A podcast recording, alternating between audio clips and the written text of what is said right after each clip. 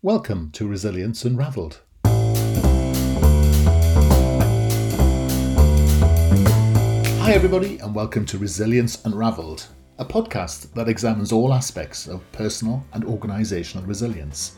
A huge all-encompassing subject that covers the ability to thrive in life by harnessing your cognitive, emotional, physiological and contextual abilities. I share stories from people who have thrived despite remarkable obstacles, as well as highly successful practitioners and experts across a range of topics. And this podcast introduces their amazing stories and expertise, as well as my own reflections, perspectives, strategies and tips, which come from my own synthesis of themes and trends from wider learning. You can go to qedod.com forward slash extras to access offers, tools and resources, including free articles and ebooks. For those of you that would be interested in supporting our work and contributing more proactively, you can find our new Patreon page at patreon dot com. Then search for Resilience Unraveled. So, let's get started. Enjoy the show. Hey, and welcome back to Resilience Unraveled. And today I have with me Jacqueline Heller, M D, who's from the States, sitting in front of me on um, on the fabled Zoom, and we're ready to record a session and get chatting and find out all about you, Jacqueline. So why don't you just say hi and tell us a little bit about yourself? Well, hello, good morning. Thank you for having me. Um, I am um, here because I've I've recently written a book, but I'll tell you a little bit about the journey and why I wrote this book. Um, I was very I was grief-stricken when my mother died about six years ago, and I had never written much. I mean, I've written articles and things, but I've never journaled. And we know, you know, being trained as a psychiatrist and psychoanalyst and um, having a scientific background, I knew that writing is very good for consolidating memory and for remembering experience. experiences and for um, creating a narrative that's cogent, which is very important during lifetime. But I I suddenly started writing, and I wrote and I, I wrote a letter in response to something that came up after my mother died, and it, the, the, it was an email that troubled me, and so I wrote a response in defense of my father. And I received an, an outpouring from several different nieces and nephews saying, "This is amazing information. We didn't know any of this." And so this personal experience of feeling like I gave them a, a gem, you know, it, it was a gift. And they, they, one of them in particular said that she put pieces together of her narrative that made sense. It made sense out of her life. It was like the final piece of a puzzle uh, in this one sector of her, of her life that really resonated with her. And she said, "Can you tell us more? Can you tell me more?" And I've, I've spoken with my, my nieces and nephews over the years about family history, because I think it's very important. Um, so I, I continued writing this chapter about my father, which I titled The Unsung Hero. It became a chapter. And then I just kept going from there. And I found the process of writing to be very cathartic and also very... Um, a connected thing, the connected dots for me. As we know, writing does. Writing's very a very good way to consolidate memory and to connect to other memories and to past and to connect emotions to the visual memory and put words to it. And that that was a very interesting process. So basically the book was came out of that. Um, I just kept going and going. Then COVID came and I, I had opportunity, ample opportunity to keep writing. So, um, but my background is I'm trained, I'm trained, I have a bachelor's in biology.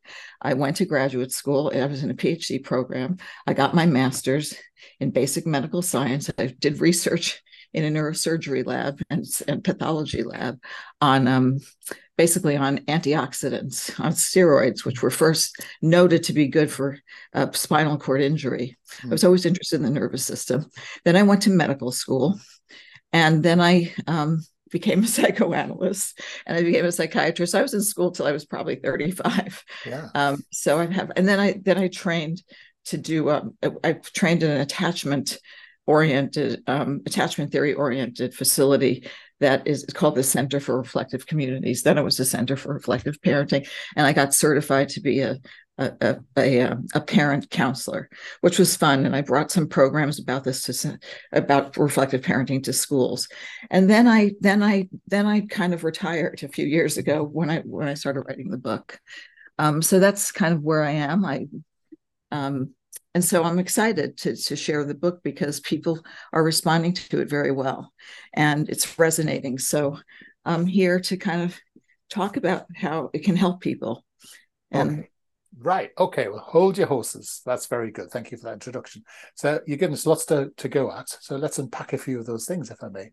Um, you talk about the the power of writing and uh, you talked about um, why it works. But I wonder if you can unpack that a little bit more for people, because uh, a lot of people talk about journaling and such like. So so how does it work? You talked about the fact it does work, but how does it actually work? Well, I think it, I think it works because when you write, Um, it, it forces you to think, and it forces you to first, I mean, the most important thing to me is, self, is about self-reflection, which is a key to having good attachments and good relationships and to knowing other people is knowing yourself. Um, I mean, I think Aristotle said, you know, um, the, the key to wisdom is self-knowledge.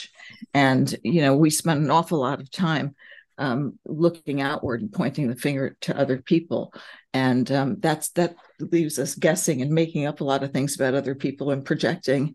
Whereas when we go inside and we look to, into ourselves, we kind of it's it's we see we get out of the dark and we see what's going on. So, so, um, so if I may just jump in there for, for a second. So it's always a terrible lag on these systems. But so people talk a lot about self-reflection and, and they talk about it in quite a vague way. So that's great having a psychoanalyst in our uh, in our midst. What does that actually mean? What does it mean by going inside? What is what are you actually talking about? It's a great question because there's a lot of language out there that's very nonspecific and no one knows what people are really talking about, but yeah. Sounds good. So going inside means, for one, it's it's a kind of a two-step process. I call it introspectating good. because it's it, which is a contraction of going in, introspect introspection and then as, a, as going in as an observer, as a participant observer, yeah. Which means first for first of all, the first thing we need to do is identify our emotions, which, you know, ten percent of Americans are lexithymic. They don't know how they feel at any given moment. You ask them, are you happy? I don't know. Are you sad? No idea. You know, I don't know. I just feel I just feel weird. And they can't define their emotions. So, you know, that's problematic. So the first thing is to identify your emotion, because if you don't know how you feel, you can't know your, you can't know other people. You can't, you can't exercise good judgment. Um, and unfortunately, too many people have knee-jerk reactions. They have hair trigger reactions to things, and they react emotionally with, before they think. Yeah. And so this, this, this skill, which I think is probably the singular most important mind, body, brain thing we can do um, as far as a habit that we form is is very important. So if, if the first thing is to identify how you feel at any given moment in time, the emotions, and that means, and I call them delta moments. I call them the little shifts in your day-to-day all day long, and eventually it becomes automatic, but you have to practice. Like anything, you have to practice to get good at it. And if you if you have awareness of how you're feeling at any given moment, um, then you can reflect, then you can go up to your brain and your, your cortex, and you can think about how you feel. And that's how we develop, uh, that's how we get smarter, and that's how we develop um, connections to ourselves and to our past. Yeah. If it's an important thing that happened to you, um, as far as an experience that was salient or traumatic, or it'll come back. You don't have to go digging, you don't have to live in the past and go digging into the past. No. It will find you. So, so that's really interesting, and and, and it's it's fascinating that you illustrate the semantic degradation, isn't it? The fact that terms mean increasing less and less, and then you're talking about feelings and emotions, and and you're right, people can't feel feelings because they have no idea what they are, because they can't decide whether a feeling is a somatic experience or something that you've exactly in your head. So. So, and actually, you know, we talk about emotions, and there is really, unless you use the Ekman version, there's really no proper taxonomy of of emotions. So, you know, the We we find in the social sciences that we're sort of, you know, mangling terms backwards and forwards. So so let's just pick this apart for me. So when we're talking about how do we feel, I mean, there's somatic things like happy, ha- sorry, there's somatic things like hot and cold and tired mm-hmm. and energized. And then they become more sophisticated feelings like disappointed or pressured or, I don't know, guilty or shamed or whatever those things, which I would argue are actually cognitive constructs rather than feelings. But so are, are you trying to say, let's let's talk about how do I feel and start that self-examination? Are you saying, let me let me describe something and and disc, and and figure out for myself what those what those what that narrative produces in terms of reaction within me? I mean, how, how, is that what you're well, suggesting? It, it, it's circular. I mean, it's it's it's a it's a good cycle. They go they go. It's bi-directional, and it's and it's and it's actually more like it's more like the internet. It's more like hyperlinks. It's more like a web, um, because once you start reflecting on something, you start making more connections, and you start having more memory and more. And the better, the more you do it, the, I mean, for me, it's automatic, you know, and as even the process of writing my story, which I thought was complete, developed new connections. And, you know, I still to this day, I still have new connections to things that I thought I finished writing two years ago. Right. Um, so so our life is an unfinished work. And if you chronicle it as you go along, it's constantly updating and modifying for the, for the current context. So that's another story, though. That's about memory and how memory is stored and how memory is modified. But um, so so the, the, the process fuels itself, and it creates a tremendous amount of the neuroplasticity, and, and the way the the, neuro, the the brain develops is kind of remarkable, because you know our higher our higher our upper brain or our our higher cortical functions, our executive function, is um, is what we all kind of want to promote. We want to limit the amount of emotional, um, intense, raw emotion coming out. We want to be able to focus and hold our emotion and manage it before we go ballistic, or before we, you know, have have rage attacks or whatever it might be. So the amygdala is kind of the seat of raw emotion yeah. in the limbic system. And that's kind of what we we need to get a hold of.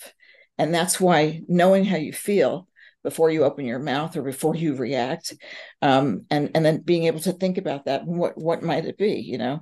Yeah. If I come home from a lunch date and I feel I have a lump in my throat or a pit in my stomach, whatever your pick your your your visceral response. And I think, why, why do I feel why do I feel down? Why do I feel a little bit yeah. upset? Now, I would know it right away why, but some people don't. Yeah. And then they displace their their bad feeling or their anger onto their child or to their spouse, who doesn't deserve it because they didn't do anything. Yeah. Um, so, so if I come home from lunch and I think, what was it? What, what did she say? And I realized, you know, she said my haircut was awful, but the good thing about a bad haircut is that we'll grow back. Yes. And it was kind of a backhanded compliment. You look great, but your ha- I'm not crazy about your hair, but it'll grow back. Yeah. So that's kind of, you know, it's a small thing, but let's say it's something like that. Or let's say someone flip, you know, you, you barely cut someone off on the, on the, on the, on the freeway or on the highway. You, you almost cut someone off. You start veering into their lane and they start flipping you off. They start screaming at you, and, you know, they're going to, they even start a high speed car chase. Mm-hmm. You know, what, what is that? Has nothing to do with you. That's their stuff. Exactly. So, so these things are the, the important things that we need to learn to, to manage. And writing gives you the ability to stop and think. You're not in, you're not in conversation with someone. There's no time pressure, yeah. and it also seems to be, um, it seems it it just seems to be a very good way yeah. to become reflective. But it's interesting you say that, because of course it doesn't work for everybody, and I don't think you're implying that. Um, but there are a vast majority of people who don't like doing journaling. They don't, and often that's why they talk, because they have that perception or. or they want to visualize or storyboard or whatever it might be. It's about finding your own way to to sort of pause and just and just examine things within yourself. I suppose that's the, that's the point. It doesn't really matter what it is, sometimes evoked by music or whatever it is. But um, I, I know there are a lot of people out there who talk about journaling. And I think, again, the process of journaling sometimes gets in the way of self-reflection. That's a good point. Well, it's interesting, because for me personally, um, in my life, um, writing is a big deal, because when I was a child, I never, I, I have a diary. I had a diary when I was yeah. five. I still have it. It has about four entries in it. I couldn't do it. Yeah. And I started to, I started to create a mental diary. Yeah. And I kept, I kept a mental journal every day. I didn't know I was doing C B T on myself. I didn't know I was doing exposure therapy to trauma, but I was. And I every night, and I was lonely because my parents didn't come home till very late. And as I was falling asleep, I recited the day mentally. I repeated the day like like someone who's at, repeating an exercise or a piece of music they're going through in their head, or an acrobatic routine. I re, I repeated my day, and I started pruning the unimportant things that I. Consult remembered and re-remembered my life that way. And there was there were reasons for that that that go into my my family trauma, my inherited trauma, which we can talk about if you're interested. But um, so for me, writing was kind of anathema. I just didn't do it. I couldn't do it. So this was kind of a big deal for me. And I, and I saw the value in it. Yeah. Um, but then again, I'm trained to make these associations. Yes. But you didn't, you weren't trained when you were young. So that no, I wasn't trained. So that's obviously a process you fell into, or was not your part of your natural style. And I think that's really interesting that you say that, because I do think there's sort of pressure in this sort of modern world that we should be journaling, we should be, you know, we should be. I mean, the classic word in psychology, should or ought. And it's this idea that, you know, it, it works for somebody, therefore, therefore it should work for everybody. Everybody seems to want to write a book, but podcasting and, you know, visual diary, diary management, or as you just say, just imagination or, you know, mental mental reflection is okay as well. So, well, there's very little imagination in these days in, in the world. Well, and I agree with that, because I think we've sort of, we've removed internal imagination because we've, we've replaced it with external stimulus, haven't we? And we've, we're, I wonder if we're losing a generation of people who have imagination, and what that will do with the creative, the creative world around us. Well, we're losing a lot in this generation. Yeah. Well, I always say it's, it's it's tricky for people like me to complain about the last generation as as someone who was responsible for bringing children up in it. So uh, we can't really complain yeah. about them. So so you've written this book and you talked about the process of it, and it seems to it seems to emerge, and that's really quite unusual, because often books are constructed by thinking about who is this you want to write a book for. But it sounds like you your process has been much more. much more interesting than the sort of standard approach, which is almost generated by the marketing approach, which is there's a book, a bunch of people out there that want to be in my message. But it sounds like you just started writing and ended up with a book, which, which is quite interesting. It was organic. It was yeah. a very organic process. It was, it was, you know, something I started. My, my mother died at the end of two thousand seventeen. I started, you know, I, I wrote the, I wrote the first draft in six months, yeah. but it took a few years to get someone to read it. And then I, yeah. then I worked on it, but I, I, it just was a self, it was intrinsically gratifying. I'm, I wasn't looking for fame or fortune, and, and I'm not, but it was my process. And it was very helpful to me, because as a psychoanalyst, Um, who, who's worked with a lot of people deeply, I, I know my own history the best. I know myself better than I can know anyone else. And I remember my life very well, and, and having a lifelong, and I see the merit to a lifelong narrative, to having, I see the, the I see the, um, the relaxing and calming. And that's why the subtitle to my book has to do with well-being, because when you, when you feel accomplished in your story, and you have a repet, you have a, a, a self-story that's replicable, that's, that's full-bodied, that's dimensional, that's detailed, and it changes for context. It's very important, because it gives you stability. It gives you foundation. It's good for, it, it definitely promotes healthy attachments. These things have been looked at, yeah. and, and, and it, it improves your reflective function. And then so, it's, so it's secondarily it, good for your brain. So, okay. so who, so who in a sense is going to benefit most from reading it, and and what would that that what that what would that benefit be? Well, it's funny that you say that. It's a good question, and normally people can answer that very quickly and say, "This is these are the ten things it does." But truthfully, I, you know, one of my best friends asked me a few years ago, "I love the book. I read it, but what's it about?" Um, because it's about a lot of things. And I think I've been getting reviews where people say, this is a great parenting book. I'm giving it to all my new, my friends who are new mothers, or this is a tremendous book on trauma. So, so different people are getting different things from it, because it's kind of broad sweeping. But the basic idea, if I had to sum it up, is that we don't know ourselves as well as we should. should or as well as we think we do. You know, ninety-five percent of our actions and behaviors and and um, thoughts are, are unconsciously driven, and we don't realize it, but all of our automatic functions. I mean, as far as look at the autonomic nervous system, the only thing we can control is our breath. Yeah. So you can control your breathing, and you can go into, you can slow down and get, get your cortisol and your adrenaline and all of your, you know, your fight and flight hormones to calm down. But it's only breathing that we can control. And we don't, we don't think about, I'm getting up out of the chair now, I need to put my left leg on the floor first and then my right. We thought about everything we did, you know, how to put a spoon to your mouth. We, we'd be, we'd be nuts. We'd be, we'd be thinking about dumb things all day long yeah. that are automatic. Yeah. So, um, right. so, so, but, but those are not the things I'm referring to. I'm referring to, and in some way I am, but I'm referring to the things that or hurts from the past, whether they're cumulative developmental injuries that create our personality or whether they're traumas. But basically, I'm talking about knowing our automatic, our automatic mental constructs, the things, the patterns that are repetitive, that are ingrained, that we don't really aren't have no awareness of, and we need to. Yes, we need to go plumb the depths and get closer to our unconscious, and and there are methods to do that, as you know. Yeah. So so so so it's always nice for people to have an idea of what the, what they might be delving into. So some people have written like a self-help book with lots of tools. Some people right. use it as a sort of an allegory or a metaphor, an analogy. Some people have built their own story with their own lessons learned. Right. And some people have a bunch of patient histories and sort of work those right. things, things, those things through.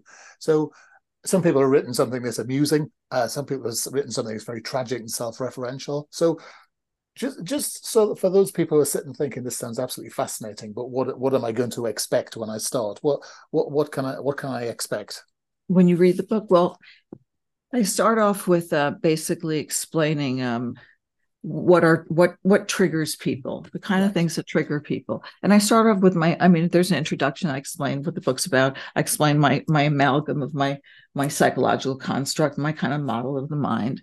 And I, you know, I talk about these automatic mental constructs and these delta shifts and how we need to live in the present, not plumb, not go into the depths of our past. Family history is different, but I mean, as far as our own, like, why am I so upset? And why, what happened that year? What happened that day? That's fine, but that's, that's if it comes to you organically. I wouldn't necessarily advise people to go look for those things because then it becomes artificial. And the idea is to just, to, to, um, to to do some mindful meditation. And basically, you know, I, so I give exercise. I do have several, I have a chapter on exercises and I kind of mention them throughout the book. Uh, so there are, there are, there are skills, there are ways you can learn to do this, as you know. Um, so that's, so, so that's one aspect. But basically the first part of the book, uh, it gives background, um, background to basic psychological principles, the unconscious mind, the conscious mind, what is consciousness? I talk about, um, you know, the, the patterns of behavior that are repetitive, that come from our upbringing. I talk about parenting a little bit. I talk about um, the human organism. Um, you know, I talk about, I have a chapter that's a crash course on psychology and psychotherapy.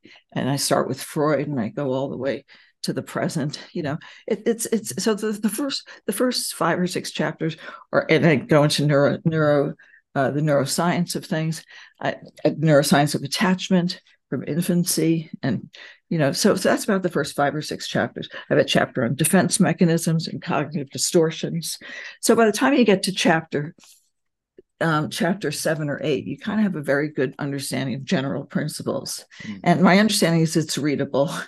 And I use my own cases, my own, I use tons of, tons of case material that's well camouflaged, and I have my own story. So for example, chapter two is called Dana's Invisible Trigger. It's about a woman. Uh, it's about a day I went shopping with my grandson. I was in a, I went to a high-end store, and it was a small boutique. And basically the woman that was helping me called the police on me because she thought I had a gun. She oh. saw something in my pocket, in my little slit pocket that looked like a gun. She called the police.